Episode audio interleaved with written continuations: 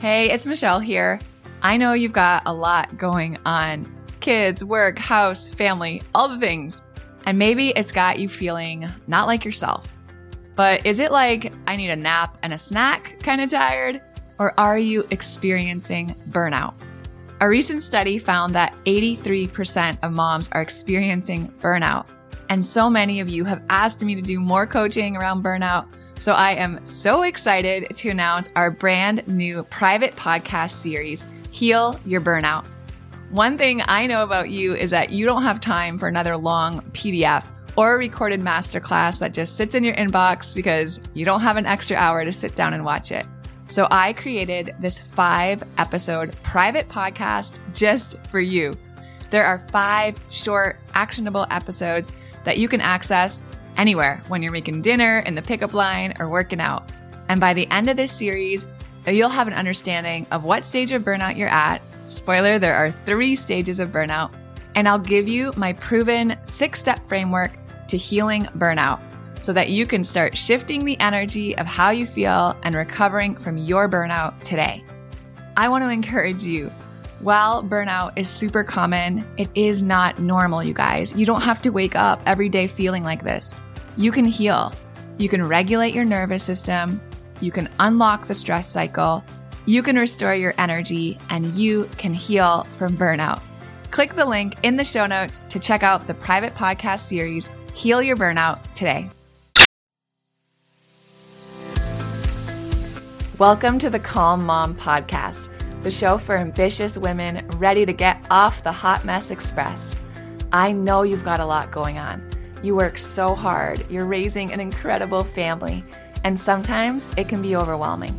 I'm your host, Michelle Grosser. I'm a certified master life coach, attorney, wife, and mom. And years ago, I was right where you are. I was running a busy law practice while raising a family, and I was on the fast track to burnout. I thought I just needed to be more organized or have better routines, but it was learning how to heal and regulate my nervous system that expanded my capacity to gracefully hold more of this big, beautiful life. You too are worthy of an extraordinary life in and beyond motherhood. Learning to be a calm, anchoring presence in your home and at work is going to be your superpower. If you're here to do the inner work that brings a sense of calm amidst the chaos, I'm here to join you on that journey. Each time you press play, your growth continues. So let's get at it. Hey, hey, welcome back to the Calm Mom podcast. Michelle Grosser here, your master coach.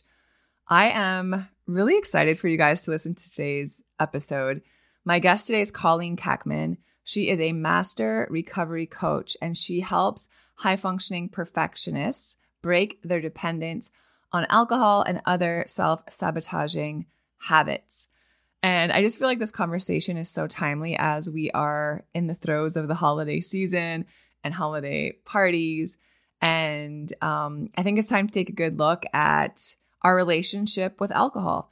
Um, like anything else, relationships can have pros and cons and ups and downs. And what we want to do is be conscious and aware, right? And I think that's what that's what this conversation is really about. We talk with Colleen about strategies for emotional sobriety, which can be a reason why women and moms turn to wine culture or alcohol. And she helps women really learn how to step into their own power and feel safe with themselves and learn to trust their intuition, things we talk about and are passionate about here on the podcast.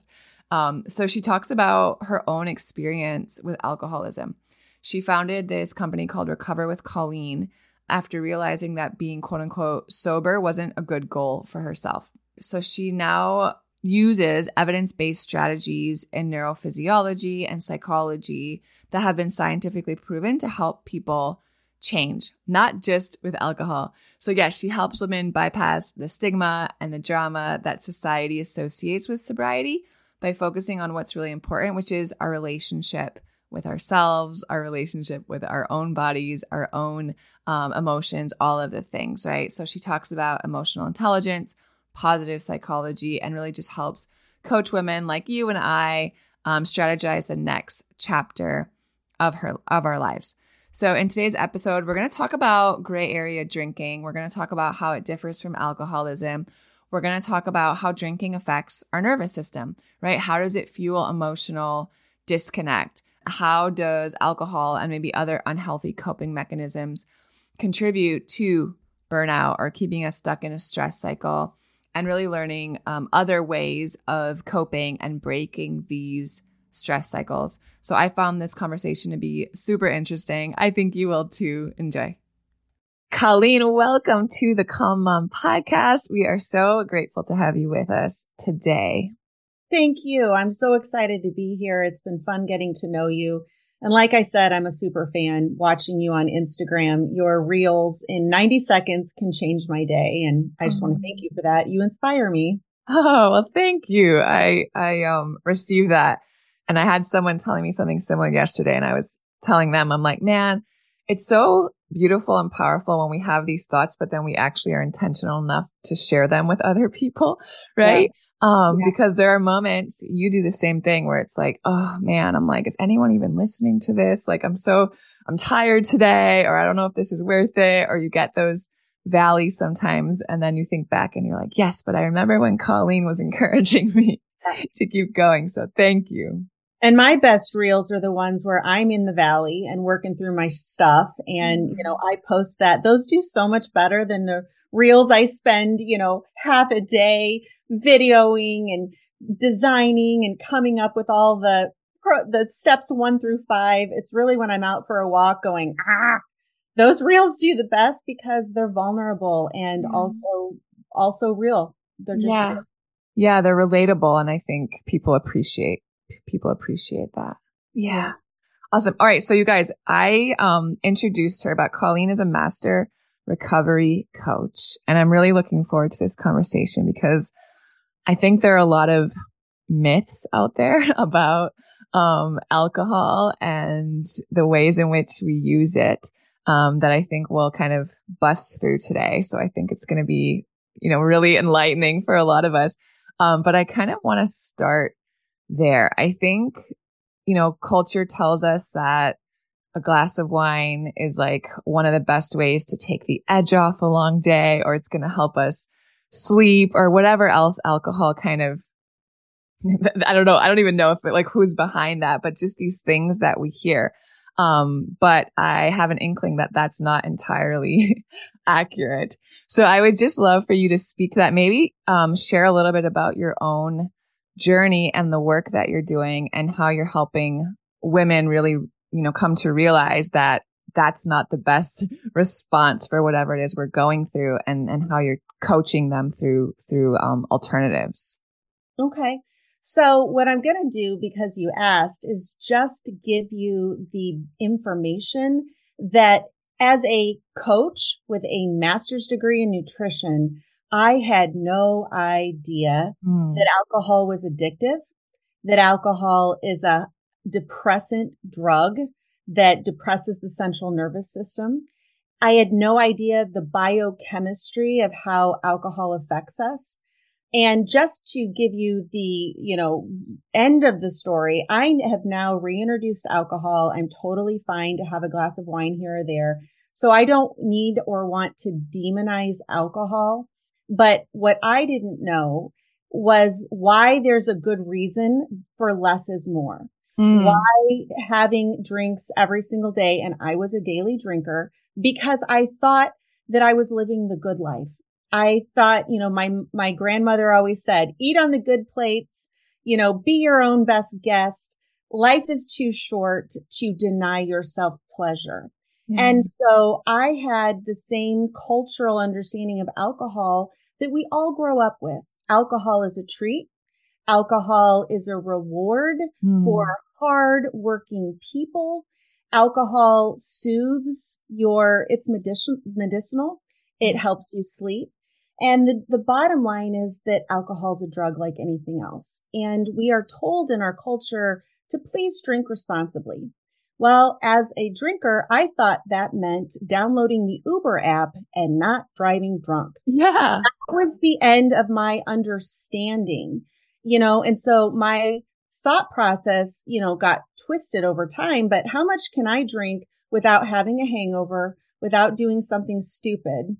And I had no idea what it was actually doing to my body and brain. So I will just give you the two minute explanation of the biochemistry of alcohol because for me, when I first quit drinking, this information is what solidified the change in me. This just knowing better does allow you to do better. Mm-hmm. And what I didn't realize is that the reason alcohol feels so good is that it spikes your dopamine, among other things, endorphins. But let's just talk about dopamine.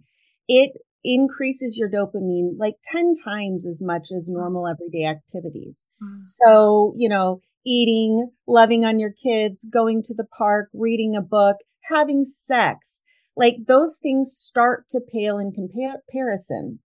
And because it has that effect on dopamine, you get a spike, but what goes up must come down. Mm. And so what happens, like think of dopamine as your dopamine levels in your brain as water in a bathtub. And the waves that you might make if you're a kid making splashing or whatever, but the dopamine is the waves. So it spikes, but some of the water spills out of the bathtub. And when you're drinking on a regular basis, the water in your bathtub, the dopamine in your brain starts to go down. Your baseline levels are lower and lower and lower. And over time, that creates the urge to keep drinking. Now, you don't think of it as withdrawal. You don't think of it as, cra- you know, even alcohol cravings. You start to mm-hmm. perceive that life is stressful and that you need relief from that stress. And your brain has learned because it's a, it's a learning process. Your brain has learned that alcohol relieves stress. What you don't realize is that alcohol relieves the stress that alcohol causes. So for me, I wouldn't have said, Oh, I'm drinking because I want to get drunk.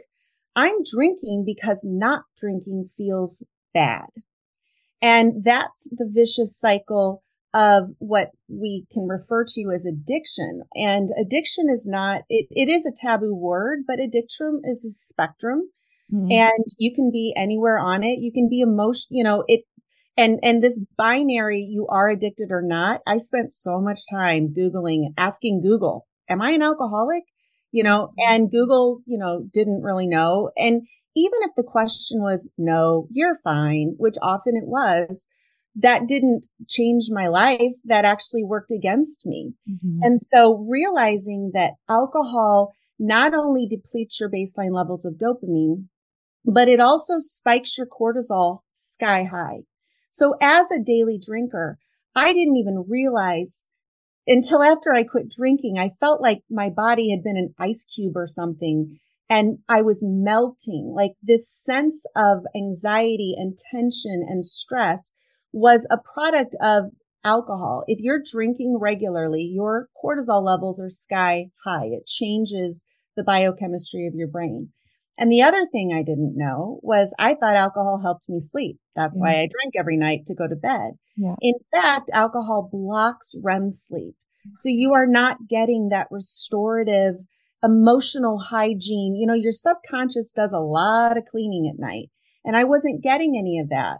And so ultimately, the day I decided to quit drinking, there was one reason. I was exhausted. Mm-hmm. And even though I was sleeping or I thought I was sleeping, over time, I had just depleted um, all of my reserves. And so my brain chemistry was off.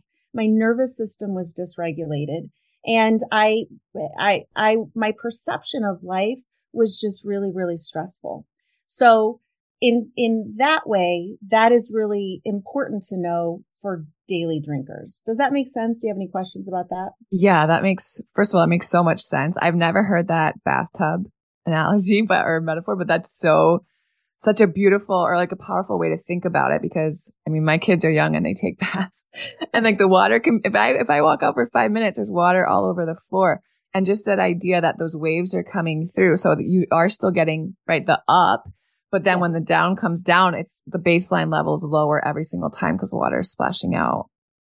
Yes. And you need more and more alcohol over time to hit the same peak. So that's how your tolerance develops wow. and just becomes a vicious cycle. And where I teach women now, you know, my sobriety program, we are not, We are not focused on sobriety as the goal. Sobriety is a form of self care.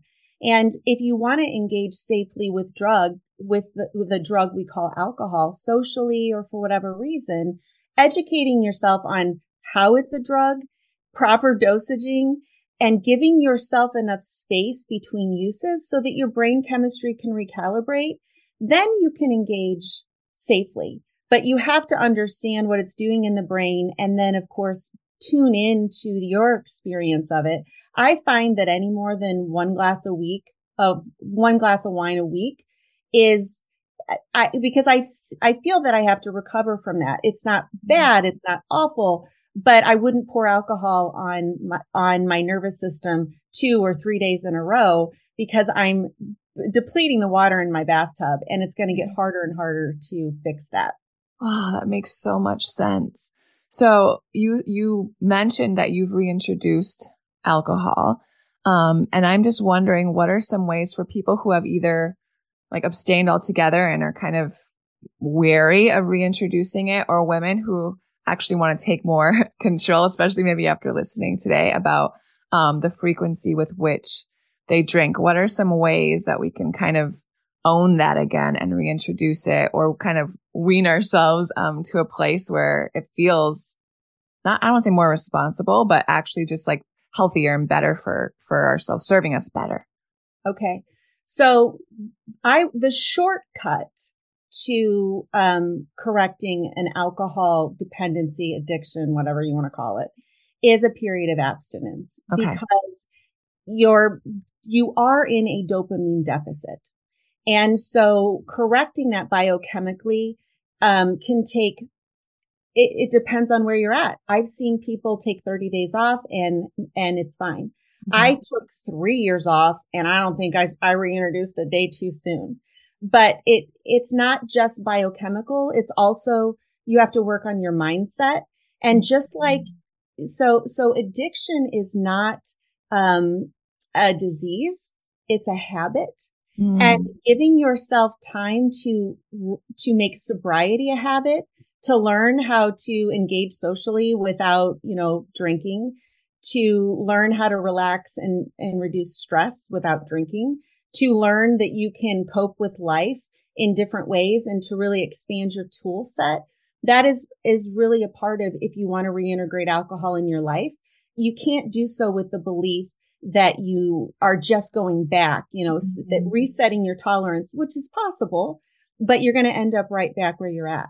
And I'll tell you that the sober community where I went into because as a heavy drinker, I had no idea. You know, I thought you were an alcoholic or you want, you weren't. And I was ready to say any words that I had to say to make this mm. stop. And so I went into the AA community and that community is full of wonderful people, but it's also a little bit of a cult as cults mm-hmm. go, I highly recommend it. If you be in a cult, there is great people, but it's a religion with a set of beliefs. And the biggest belief that is problematic, the number one predictor is not in terms of your ability to reintroduce alcohol again and to live normally with it, take it or leave it, is the belief that you can control yourself. Mm. And if you go into the sober community, the first thing you surrender is your power you have to admit that you're powerless against alcohol. Hmm. And in fact, the science shows AA philosophy is not based on science. Our, the sober community is a philosophy and it is, it is not accurate in terms of how the body heals. We, we've learned how to drink and you can unlearn and you can relearn and you can, and you can heal. But the number one problem is the belief that you can't control yourself. You don't ever want to pour alcohol on that. So I don't care how healthy your brain chemistry and how much you've regulated your nervous system. If you still are questioning your ability to control yourself to stop after one drink, then you would need to continue into looking at that. And so what the good news is, is if you take a break, 30 days, six months, one year. The longer the better because you don't need alcohol. And the more you can reframe your habits and create a new way of being is, is great. But the science shows that brain chem, brain scans of people who have overcome addiction return to normal within six months to a year. And not only that, the learning process that it takes to recover, to change your habit is will make you more able to regulate yourself in the future. The synaptic density of people who have overcome addiction is greater than people who have never faced it. I've got a question for you. Do you sometimes feel like you're more sensitive than other people? Does the routine stress of life just feel overwhelming? Maybe sometimes you feel like you could just tap out or run and hide. Are you really creative? You got this great imagination.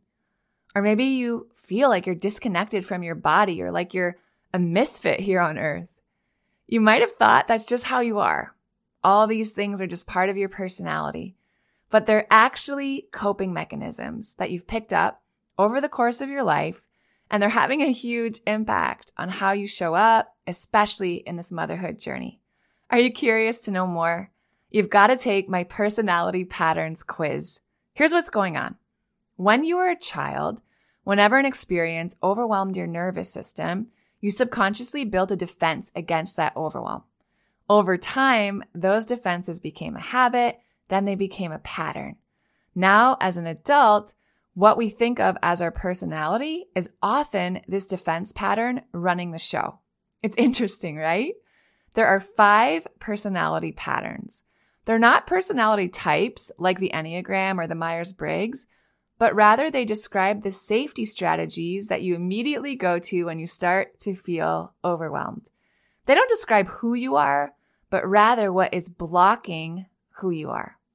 The good news is that once you take my quiz and learn about your pattern, you can learn skills to break out of that pattern and live and parent your kids as your true and authentic self. Click on the quiz link in the show notes or go to michellegrosser.com slash quiz now to take my two minute personality pattern quiz. When it comes to alcohol for a lot of us, I think, and you were kind of alluding to this and I kind of want to go there a little bit. Um, the way that it is a habit and has become a habit and can be a coping mechanism. Um, and especially during the period of sobriety that you speak of, I would love for you to talk a little bit about some other coping mechanisms and then they're better alternatives that you kind of help your clients to, you know, new habits, new ways of being that can kind of replace what it is they were depending on alcohol for. Okay. So I start with the foundation that sobriety is not the goal.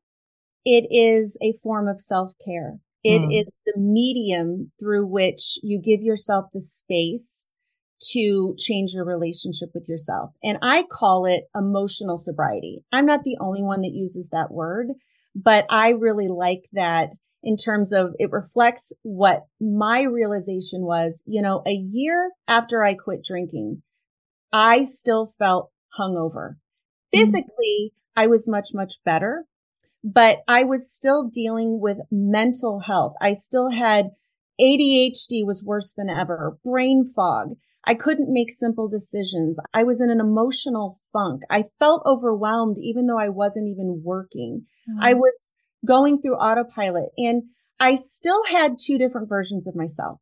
I was still performing the role of myself and then not really knowing how to be. Mm-hmm. So the way I coach women under the umbrella term, which you could say a lot of different things, but I use the word emotional sobriety. And that is where you shift your perspective of what's going on around you and what you think is happening into your actual experience. You get out of your head mm. and you move to your body. And that starts with just being a, the skill. I think emotional sobriety is a skill. And basically it's being able to separate fact, experience mm. from fiction, your thoughts and your story. And and shifting your focus because you're, you learn wherever you've put your focus, right? Yeah. And so shifting your focus to the internal experiences and properly diagnosing the problem so that you're not projecting your emotions on the outside world, but you're actually saying my nervous system is dysregulated. Mm-hmm. My thought patterns are negative or self-defeating and ask your, and realizing that what is you're experiencing is not being caused by anything going on out there, but it's your beliefs, yeah. your reactions, your habits. Yeah. And so I, I teach how to integrate the mind and the body. And so the actual tools are the same ones that you teach, mm-hmm. but the big, the, the entryway, the gateway is to realize there's a difference between your external experience and, or your internal experience and your external circumstances. And so I teach thought models, which is the mindset work of, of how to separate thought from circumstance and identify the feelings that end up becoming a self-fulfilling prophecy. Yeah. I also teach, you know, and this is true with even trauma work. Mm-hmm. The key to healing trauma is a broader perspective to be able to pull out and look at the big picture and ask what's really going on, see mm-hmm. where you've been and where you want to go instead of just reacting in the moment. Mm-hmm. And then also being your own best friend. Like, and being able to, to identify shame as an emotion and it's not the truth, but it's actually a reflection of trauma mm. and being able to instead of one of my favorite quotes I just read in Barbara Kingsolver's, um, the name of the book is Demon Copperhead. And this is a, a fictional character, right? It's not a self-help book, but he said recovery is switching from being the person who's sick to taking care of the person who is sick. Oh, yeah. To switching your focus or your seat of consciousness out of the daily details and all the drama and in and out of into an awareness that you're a person.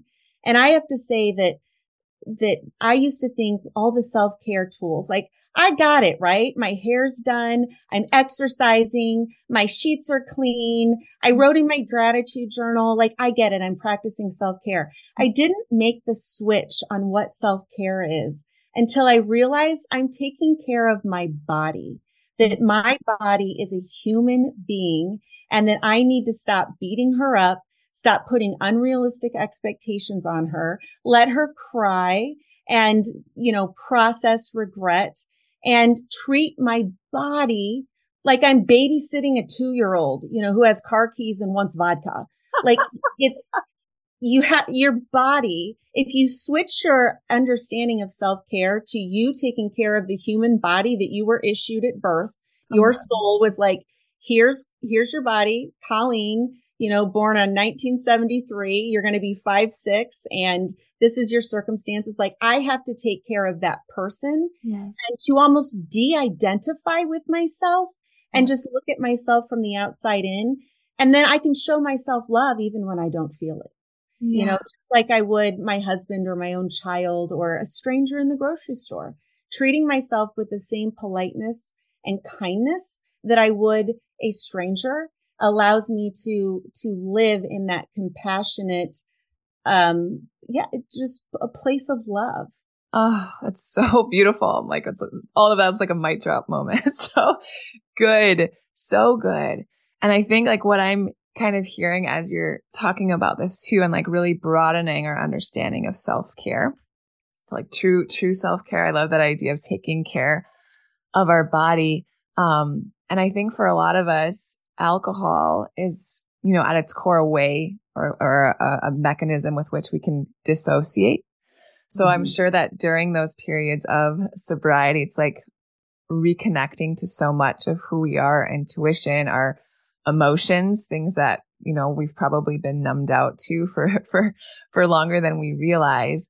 Um, I wonder if you could speak to that a little bit too, like even just the emotional awareness that comes up. And as you're talking about compassion, like just allowing ourselves to feel things that maybe we were using alcohol to distract ourselves from. So one of the things that anybody in any community when you quit will tell you is you have to feel it to heal it. Yeah. And that is half of the truth.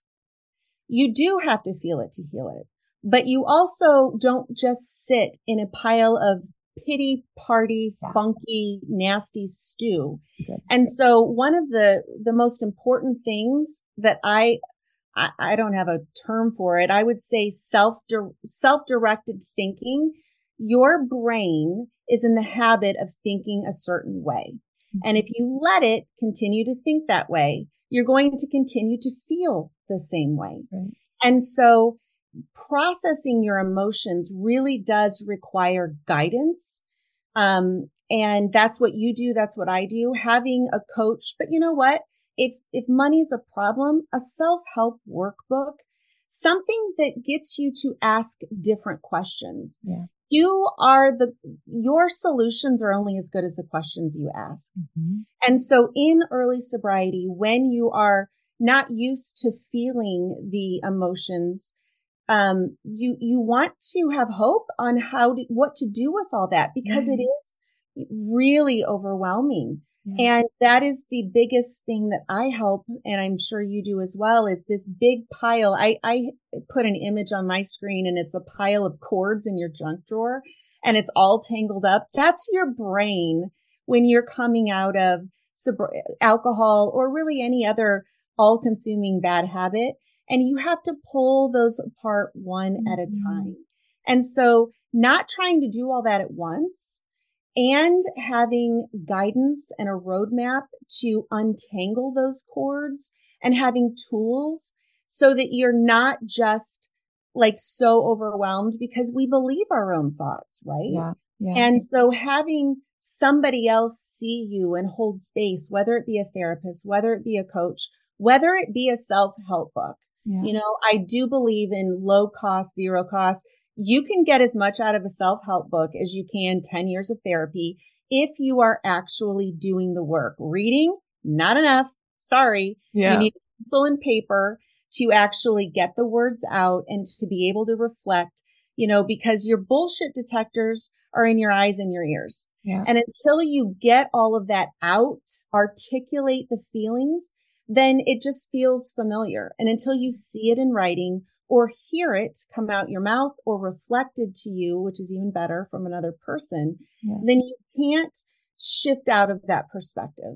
Yeah. And so again, I don't have a lot of very specific tools. This is kind of the broad, I mean, I have a thousand specific tools, but this is the broad goal of any tool that you want to use yeah. is, is to untangle those feelings and then to be able to resolve them by expanding the narrative, yeah. you know, so that, that when you're no longer living the emotional pain, you remember it, but it's no longer active in the present moment. Mm-hmm. And that just takes a, a broader perspective. It takes different questions. I would say the number one tool that I give my clients is I give them a list of questions. What are you making this mean? What's the story you're telling yourself? What else could be true? Like those three questions right mm-hmm. there can get you really far when you sit down and and stop letting your brain drive itself unattended. You know, you have to crawl into the driver's seat of your brain. Your brain is a powerful tool, but you have to drive it or it's driving you crazy. oh, that's so good. It's so good. I agree 100, 100%. It's been my experience too. Um, I would love it if you told people about your programs and your offerings. I know there's probably a lot of women listening who are at least curious um, and rethinking and would love to be further resourced. So where can they find you and, and your teachings? Well, I would start with my podcast. I am Recover with Colleen everywhere. So my podcast is Recover with Colleen. And, you know, in the early episodes, it talks about why I quit drinking in my journey, but many of my episodes are self coaching skills. That's what I'm trying to give you. You know, you walk away with the three questions or, you know, techniques to fix your sleep or anchor your or recalibrate your dopamine. You know, so my podcast is a is a very good resource for anybody that is just curious. And then I have my website, uh, which is Recover with Colleen, and I have multiple programs all the way from get your feet wet with my free masterclass on emotional sobriety.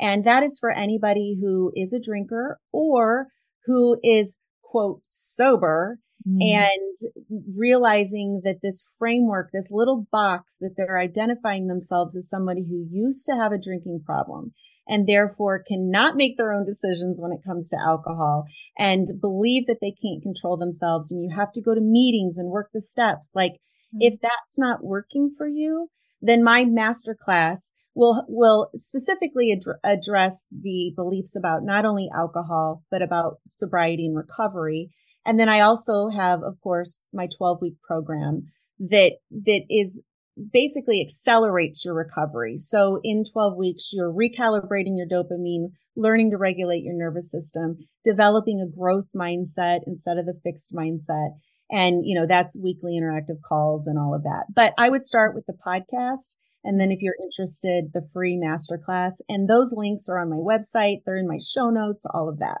Beautiful. Thank you. Well, I just, one, thank you for being with us today.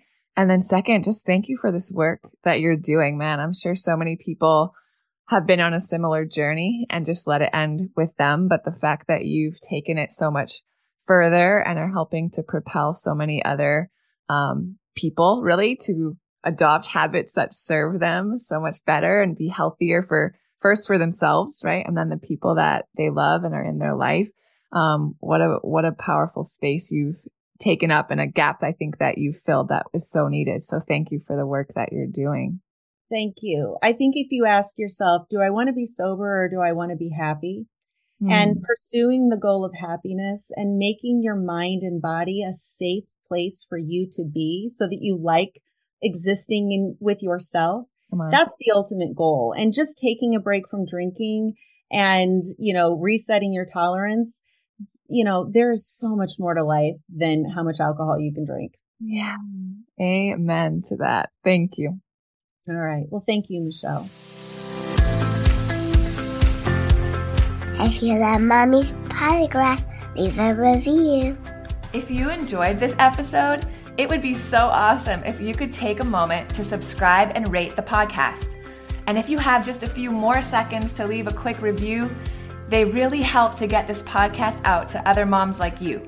I read every last review, and trust me, when it's late at night or early in the morning before my kids get up, and I'm working on bringing you all of this content, your reviews are what keep me going. Leaving a review is truly the best way you can thank me. And of course, DM me on Instagram. I love to hear from you. Thanks for listening to another episode. Head over to the show notes for this episode and all past episodes at michellegrosser.com, where you'll find free resources and more ways to connect with me. If you love the show, share it with a friend. Thanks again for tuning in. We'll see you next time.